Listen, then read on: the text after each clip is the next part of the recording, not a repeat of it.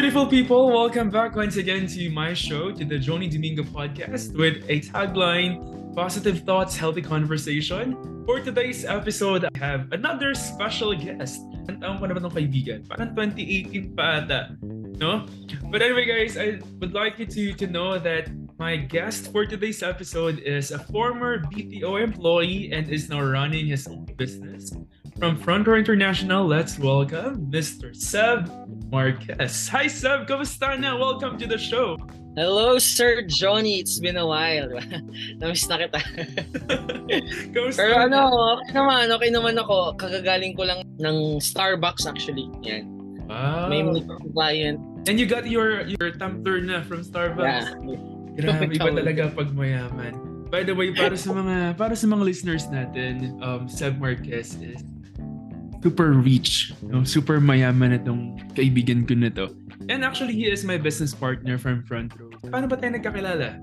If if my memory serves me right, siguro, yeah, parang 2018 ba or 2019? Yes, so 2018. I believe parang chinat kita kasi kailangan ko ng products. And then, eventually, nabudol. Nabudol ang term. Nabudol to be part of Front Row. No, no, I'm very proud to be part of Front Row International. And of- that's the reason kung bakit tatlong account na ako, di ba?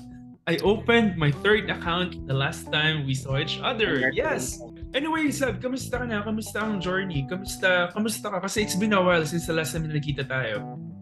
Um, bukod sa braces. Bukod sa braces. Um, actually, okay naman ako. I've been, I've been, I've been through a lot this year. Ah, pero thankful ako, either good or bad yung mga nangyari. Thankful ako kasi um, nag-grow ako and syempre marami ako natutunan this year talaga.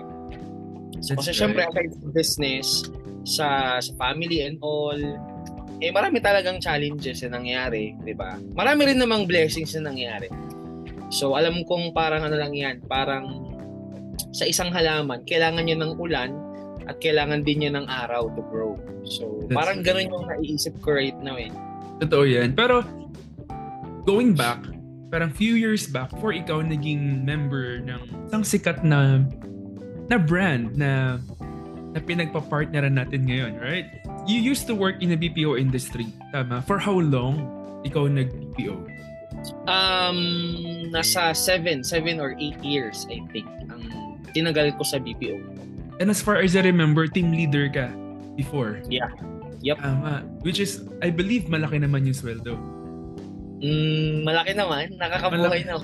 Pero that was in province ba? Or dito sa Manila? No, sa Cavite. And at that time, nag-self-support ka na. So, sa mga listeners natin, just so you know, Seb has been an independent young entrepreneur for years, no? So, ilang taon na ikaw na away from your family? Yeah, I think nasa more than a decade na akong independent. Wow. And how, how young are you at the moment? Ah, kailangan ba yung edad natin talaga? Parang kasi parang 19 ka lang eh. so, 10 years old ka nung ano. Ay, so, 19 kung 19 ka ngayon, so mga 8 years old or 9 years old ka nung una kang umalis sa bahay. Nasa ano? Ah, right now I am 20 nasa mid ako. Basta 20-ish, 20-ish, no? 20ish. Yeah, 20ish. Pero, okay, sige. So, bakit mo nilet go yung yung trabaho mo as a team leader sa isang BPO company in the past?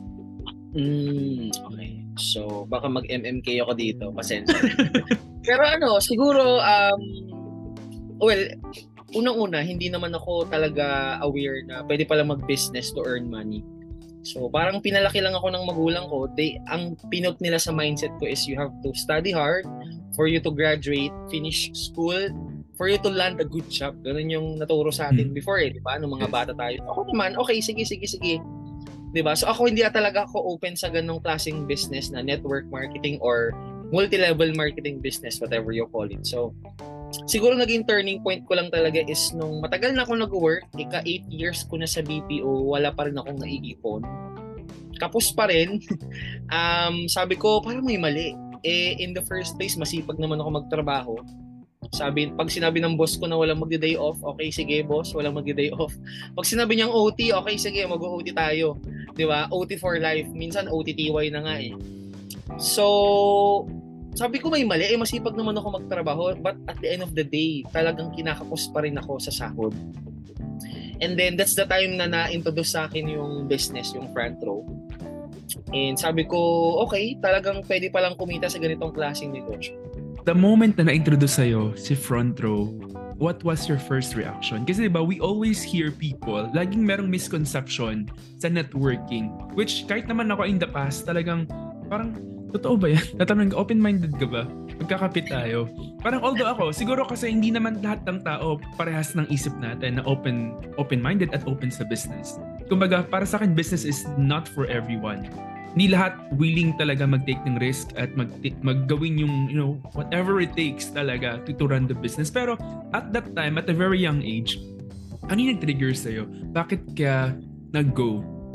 Uh, nag-go ako kasi I can say na intindihan ko yung concept ng business.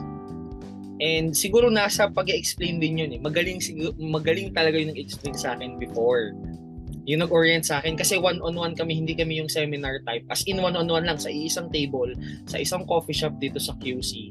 And ayun, naintindihan ko. Kasi nga sabi nga talaga nila, ang isang bagay, pangit talaga pag di mo pa naiintindihan. Kasi just like you, ako very negative din ako sa business dati.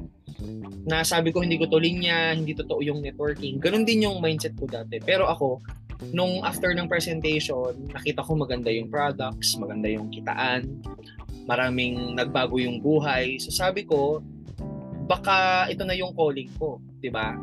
And nag-start lang siya sa try.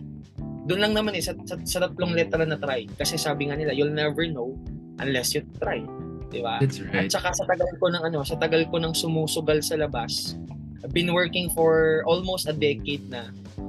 Wala pa rin nagbabago. So sabi ko, matagal na ako sumusugal. Eh ngayon, what if ngayon naman ako sumugal? What if may mangyari, 'di ba? Kung wala mang mangyari, at least nag-try ako. Ganun lang yung mindset ko before. Pero we all know naman na hindi madali. Nung time na umalis ka ba sa BPO, may ipon ka na ba? Or parang dumating ba sa point ng buhay mo na kailangan mo pang i-consult yung decision na to that you'll be um, doing a business na lang sa family mo? Kasi syempre, di ba, from, from the story na nag-support ka sa family mo every cut-off, tapos biglang ka-transition ka sa business na were you ready at that time na okay, mag-business na lang ako. Pero syempre, we all know naman, pag nag-business ka, hindi naman boom agad. ba? Diba? So, paano yung naging setup mo sa family mo? Um, nung una, hindi ko pinaalam. Kasi syempre, nag-work pa ako when I started front row. Part-time lang for a year. Mm-hmm. And then, um, nung finally sinabi ko na siya sa mom ko, nagulat din siya. Pero ang mom ko kasi since nasa probinsya siya, probinsyana kasi ang mom ko, hindi niya hindi siya aware sa mga ganitong klaseng businesses. So nagtaka lang siya, ano ba 'yan? Ano ba yung ganyan? Sabi ko may products ma, ganito ganyan, pero hindi niya naintindihan. So talagang negative siya. Ang inisip niya kasi, ang inisip niya, eh paano yung paano yung kapatid mo? Paano yung mga nakukuha mong benefits sa work mo na masastop kasi before ang gustong gusto ng mom ko is yung healthcare namin. Yeah so syempre libre sila sa hospital sa mga check-up nila. Libre lahat yun. So kasi nga sila yung beneficiary ko sa work. So lahat yun question niya. Sabi ko talaga that time um or wala akong sinabi talaga. Nag I, I just decided na gawin talaga yung gusto ko at saka growing up naman kasi na since 17 years old nag-work na ako at independent na ako that time. Parang I have my own decisions. I I just made her aware na lang na ito man yung decision ko, mag full time na ako sa business. Ganun lang. So naiyak din siya kasi nga ang akala niya ititigil ititigil ko yung support na binibigay ko sa kanila nung nag-work pa ako. Pero siguro ano lang talaga eh, it's for me it's a leap of faith talaga. Totoo yun. A leap of faith is really something na talagang powerful na statement. No? Tulad ng question ko kanina, nag-ipon ka ba muna para at least meron kang buffer na pag nag-start ako ng business, syempre di na ako work, wala na akong sweldohin. Paano yung naging transition? Kahit pa paano, meron akong hawak na pera. Grabe, no? Grabe kapag talagang binigyan ka ni Lord ng vision, parang you, you will be willing to do whatever it takes. Parang kahit anong sabihin ng mundo, anong sabihin ng family, ng mami ko, ng daddy ko, ng kapatid ko, ng, ng kahit sino, 'di ba? Tutuloy pa din tayo. Hindi siya hindi siya pagiging matigas yung ulo eh. It's because we God gave us the vision na kaya hindi nakikita ng tao is because the vision was given to us alone. Sometimes hindi maintindihan ng tao kung bakit nagsasacrifice ka, bakit kailangan mong gawin yan, bakit kailangan mong gawin to and all. And para sa mga listeners natin, no, it's really good to know na sometimes we need to really do whatever it takes if you want to achieve something bigger.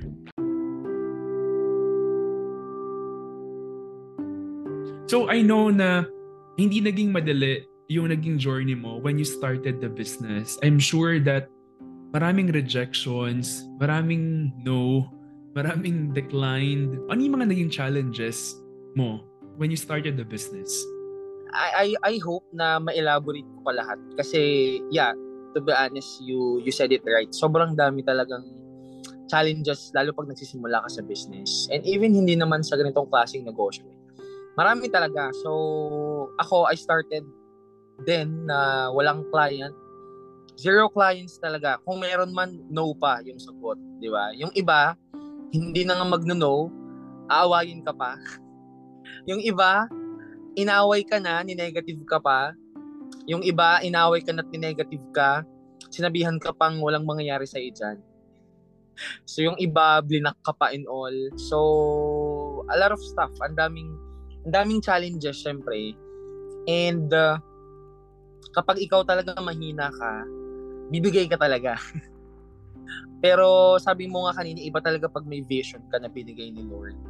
'Di ba? Siguro ang naging mindset ko lang talaga dati, kumapit ako sa vision na 'yon na sabi ko, I can do this. Kasi in the first place, hindi naman ako dadalhin dito ni Lord if hindi to para sa akin.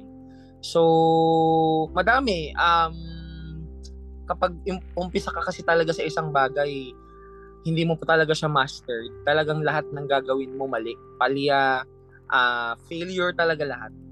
Pero, if you have, if you will have the right mind, talagang marirealize mo na yung failures talaga kailangan mo rin. Kasi for me, failure is not an opposite of success eh. For me, it's, uh, it's, it's what you need for you to be successful.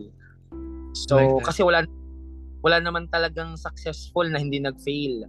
Wala namang successful na nagkamali, wala namang successful na hindi na-reject, wala namang successful na hindi nahirapan sa ginagawa niya. So whatever it is, um, if you if you will hear a lot of success stories hindi lang sa ganitong klaseng business na talagang I don't know if anong klaseng pinuhunan nila meron sila na dumaan sa butas ng karayom or baka dumaan sa matutulis na bagay or what, nagutom, nahirapan, umiyak, eh yun talaga yung magpapasarap sa story natin. So, marami talaga. Sobrang hindi ko lang ma-elaborate isa-isa pero sobrang sobrang dami at hindi talaga madaling maging successful. Totoo yan. That's well said. I'm gonna steal everything you've said and post it to my social media accounts. pero seryoso, seryoso. Sometimes you really have to fail eh And totoo yung sinabi mo that failure is not the opposite of success. Tama ba? Mm-hmm. Tama. And and sometimes nga, no, sometimes magiging grateful ka na lang na, Lord, thank you, pinagdaanan ko to. Kasi kung yeah. hindi ko to pinagdaanan, siguro ang hina ko ngayon.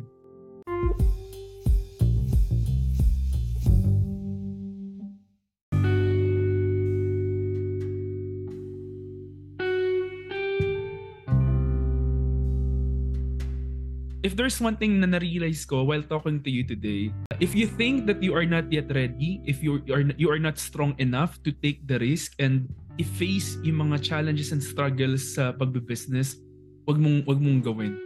'Di ba? Kung hindi ka willing mahirapan o mag-fail o mag mag-struggle, wag ka nang wag mo nang gawin. Kasi it will always end up sa walang mangyayari kasi 'di ba? kung hindi mo naman na vision na para dito ka, hindi wag mo nang simulan. Yes. Pero pero tayo bilang bilang open tayo sa business, I believe ah, naniniwala ako na sobrang importante ng role natin sa industry because tayo ang nag influence sa mga tao. Maaring yung mga tao weak sila. Maaring yung mga sinishare natin ng, ng opportunity hindi pa nila nakikita. I think that's the reason kung bakit tayo naririto. ba? To to really open their minds, influence them sa sa business and para ma-share yung vision sa kanila. Ilang years ka na pala sa industry, sa, sa front row? Sa pag full-time ko, 3 years. Tapos Oh. yung part-time, 1 year. So parang parang 4 years na din. Uh, four years ka na sa business, four years ka na sa front row industry. Ano yung mga challenges ngayon? I'm sure yung mga challenges mo noon is hindi na siya yung challenges mo ngayon. Mas ma maaaring mas nag-level up, mas naging mahirap, mas naging mas marami yung rejections, I don't know. Pero ano yung mga far yung mga challenges? Challenges ko right now, um, yeah, to be honest, nag-level up din talaga yung challenges. Ganun pala yon. Sabi nga nila, eh, every every stage of your, of your life dem- demands a different version of you. Totoo pala talaga yun. So, ayun, inaccept ko lang din talaga na ganun pala if you are reaching success. Na naka-reach ka na ng isang level ng success and you're trying to reach another success, masihirap talaga. So, siguro hindi ako mag-sugar, mag-sugarcoat ng ah, mga bagay-bagay. Pero, um, kapag na-reach mo na kasi talaga yung pagiging, alam mo na, isa sa mga mentor dito sa front row, ang i-handle mo na kasi talaga tao. That's right. Before, syempre, I, I, I can only manage myself kasi I'm trying to work on myself.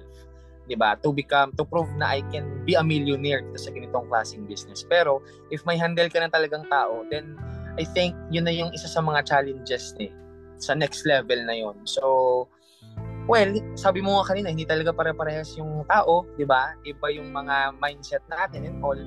So ano siya? Challenging siya in a way na nakakaubos ng patience. Mm. And uh, yung iba talaga matigas yung ulo, mahirap turuan, um, mainitin yung ulo. So I think it it, it takes a lot of uh, alam mo yan, Courage. pag courage, yan, Patience. pagtsatsaga.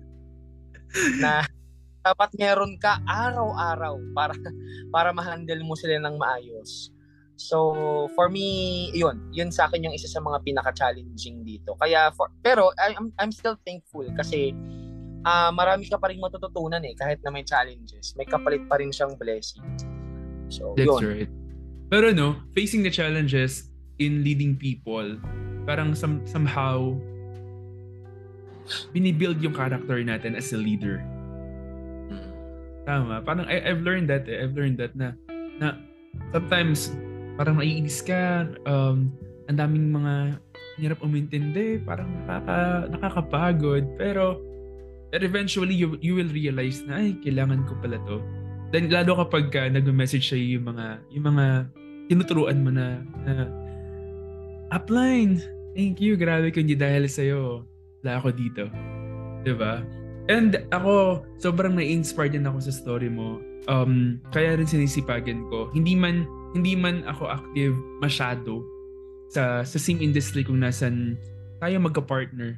Pero yung yung story mo, yung yung pagiging masipag mo sa buhay is something na talagang nag inspire sa akin to to really do the same the same the same fire the same passion the same you know eagerness sa pag-reach ng dream I really look forward talaga na katulad mo who got his first million already. Congratulations!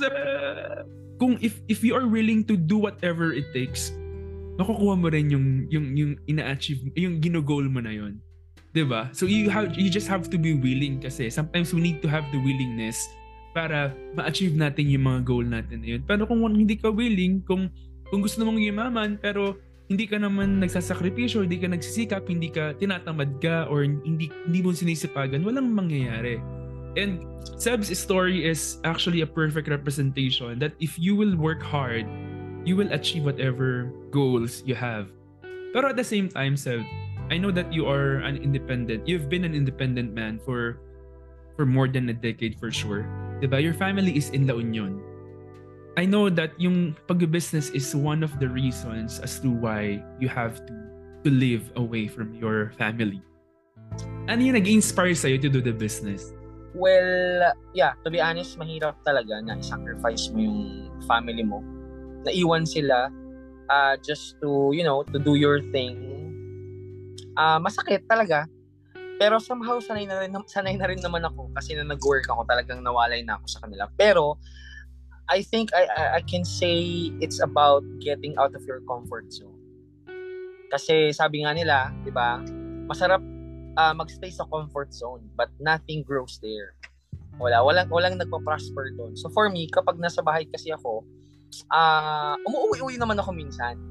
Pero once I'm there talaga, pagkasama ko sila, I I felt very comfortable na parang ayaw kong gumalaw. mm. parang ganun kasi kapag kasama mo yung family mo. So, siguro ginigising lang din talaga ako ng goal ko kasi ako marami pa rin akong goal sa buhay eh. Sobrang, sobrang, sobrang dami pa. Gustong gusto ko pang makabawi sa magulang ko. So, ayun, choice ko rin talaga na umalis doon para mas ma-workout ko talaga yung business. Kasi sa amin, sa province, it's actually a remote area. Mm, okay. Oo. Oo. So, talagang walang masyadong, ano, walang masyadong tao, mahina ang internet. So, hindi ko talaga mapatakbo ng maayos yung negosyo. So, mas maganda pag nandito ka talaga sa sa ibang lugar. Dito sa Manila, mas nagagawa ko siya ng mas maayos. Kasi I, I, also, I also handle uh, people from other countries na need, kaya need talaga ng internet. Need mag-zoom wow, talaga. Every uh, 3 or 4 a.m. in the morning. Kasi yun yung time zone nila doon na sinusunod ko. Mm-hmm. So talaga kapag I feel na kapag nandun ako sa probinsya, parang nakasara parang sarado yung tindahan ko, parang ganun. so, Siguro baka hindi maintindihan ng iba, 'di ba? I, under, I understand that kasi syempre, sabi nila family first, 'di ba? Pero totoo 'yun eh, if you have a dream, then you have to be willing to sacrifice such thing talaga in the meantime. Muna, hindi naman to permanent, eh, 'di ba? So ngayon lang, then if you achieve uh, yung pinaka goal mo talaga sa buhay, then you can just go back there, 'di ba? And That's spend right your family. I know naman that the reason kung ba't mo ginagawa lahat ng to, kung bakit ka nagsasakripisyo, nagpapakapagod at nagsisikap dito sa Manila is because para din sa kanila talaga. And I know na super proud, super proud si si mama mo, papa mo, tsaka yung kapatid mo.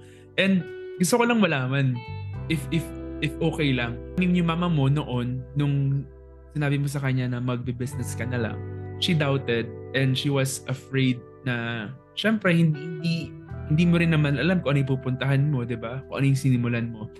Ngayon nakikita niya yung success mo, ano yung ano yung sinasabi naman niya sa iyo ngayon? To be honest, naka, nakakatawa, na, na, medyo cute tong scenario na to. Pero, if umuwi ako sa amin, talagang nakahanda lahat ng pagkain na gusto ko. wow! so, ano siya, ganun siya magmahal eh. Pero before talaga, uh, she doubted me and yung gagawin ko. Sabi ko, okay lang na i-doubt niya yung gagawin ko eh. Kasi I understand her na hindi naman siya aware sa ganitong klaseng business. And yung i-doubt niya ako as anak niya, yun yung masakit sa akin. 'di ba Na kasi sinabi niya sa akin before, baka walang mangyari sa diyan. Uh, mas okay na, okay ka na sa trabaho mo, may position ka and all. So, ang sakit sa akin as isa, bilang isang anak na alam mo yun, gusto kong hey, maanak mo ko, gusto ko siyang ganunin na maanak mo ko, supportahan mo naman ako. Parang ganun. So that's one of the most painful din na naramdaman ko way back nung nag-start ako sa business. Pero I turned it into motivation. Nasabi ko one day, you will be proud of me. Kaya nung talagang narinig niya yung speech ko when I when I got my first million, What? iyak talaga siya. iyak siya ng iyak. Ah, binabalik yung yung recording na yon kasi sinave niya talaga. And talagang time to time pinapanood daw niya. Grabe, so, inspiring. Mata yung mga balahibo ko. Pero grabe, grabe. Kasi, di ba, four years ago, your mom doubted you. She was afraid na baka walang puntahan yung sinimulan mo. Pero ngayon sabi mo, when she watched your your speech and you got your first million, paulit-ulit niya nang pinapanood yun. I know, super proud na proud na proud na proud sila.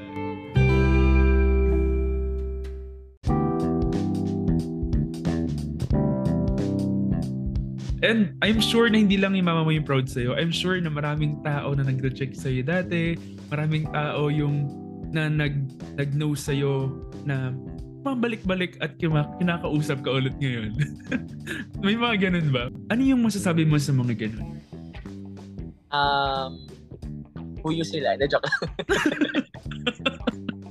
well, ano, um, siguro dahil nga ako yung parang tao na um, open na talaga yung mind ko, di ba? Wala lang, parang I, they, they are still welcome, parang ganun. So, kasi ako kasi yung tao na ano eh, na parang I, put my feet on someone's shoes. So, syempre dati wala pa talaga akong resulta, di ba? Eh ang most ng mga Pinoy talaga ano sila eh, to see is to believe. That's right. Di ba? So, nung nakita nila na ganun yung nangyari sa akin, then a lot of people approach me talaga na, wow, totoo talaga yung ginagawa mo. Ah, uh, congrats, ganyan, kahit di ka namin sinuport, nagpatuloy ka. So, ayun, kaya sabi ko talaga before, thank you self for not giving up, 'di ba? Buti hindi ka nagpatalo sa mga sa mga tao kasi wala eh you have to accept the fact na ganoon talaga minsan ang mga kaibigan din natin. Hindi sila talaga susupport. That's Kaya right. nga 'di ba may may kasabihan na ano eh na uh, strangers talaga ang mga mostly magsusupport sa iyo dito at hindi mga pamilya or kaibigan mo. Exactly. Pero ayun, sarap din sa feeling right now kasi talagang napatunayan ko sa kanila na kahit hindi nila ako sinuport, I did it, di ba? Nagawa exactly. ko kahit na, and pwede ko na silang balikan na hey ito na ako ito na nangyari sa akin and this uh, it, siguro ito na yung proof talaga, sapat ng proof to para maniwala ka ulit sa akin. Kasi the door is still open for you to join. And marami talaga ako, mas marami ako na-refer talaga when when when nakausap mo sila. Marami talaga sobra. That's great, Seb. I, I like what you've said. The door is still open. Kahit naman sa akin, I forgive everyone. I parang the door is also open for me. Pero ang sarap lang isipin na sa kabila ng lahat ng mga discouragements and rejections na dinulot ng mga mga words nila sa atin, na mas na-improve natin yung sarili natin. Sometimes hindi mo na nga pinuprove yung sarili mo para sa kanila eh. Pinuprove mo na lang yung sarili mo sa sarili mo.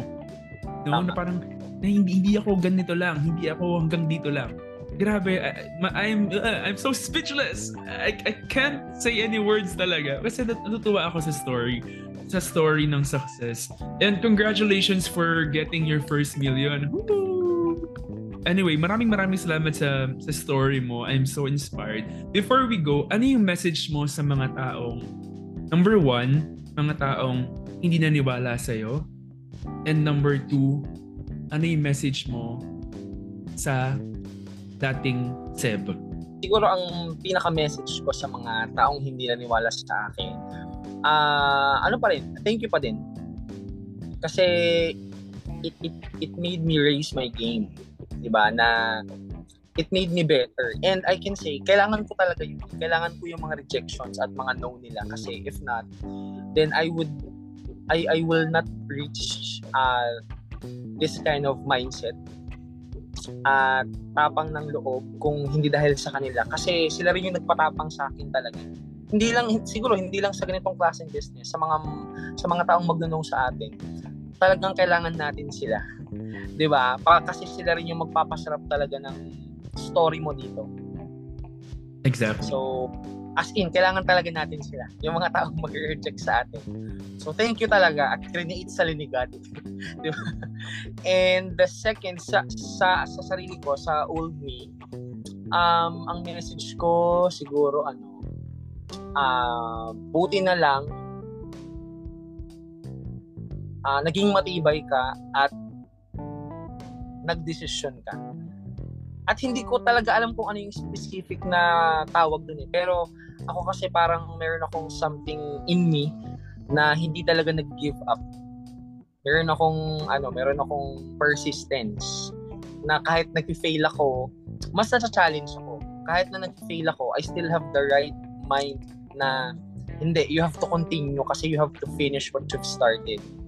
Kasi, honestly, ah, i-advance ko na, and hindi, sabi ko, hindi ako mahilig mag-sugarcoat, pero this kind of journey, this kind of business is undeniably hard. Hindi ko i-deny yun, mahirap talaga siya. Pero, wala, ipagpatuloy mo lang kasi andito ka na, andito, andito, na, andito na ako, nasimulan ko na siya. And to be honest, wala naman talagang nag-fail sa ganitong klaseng business.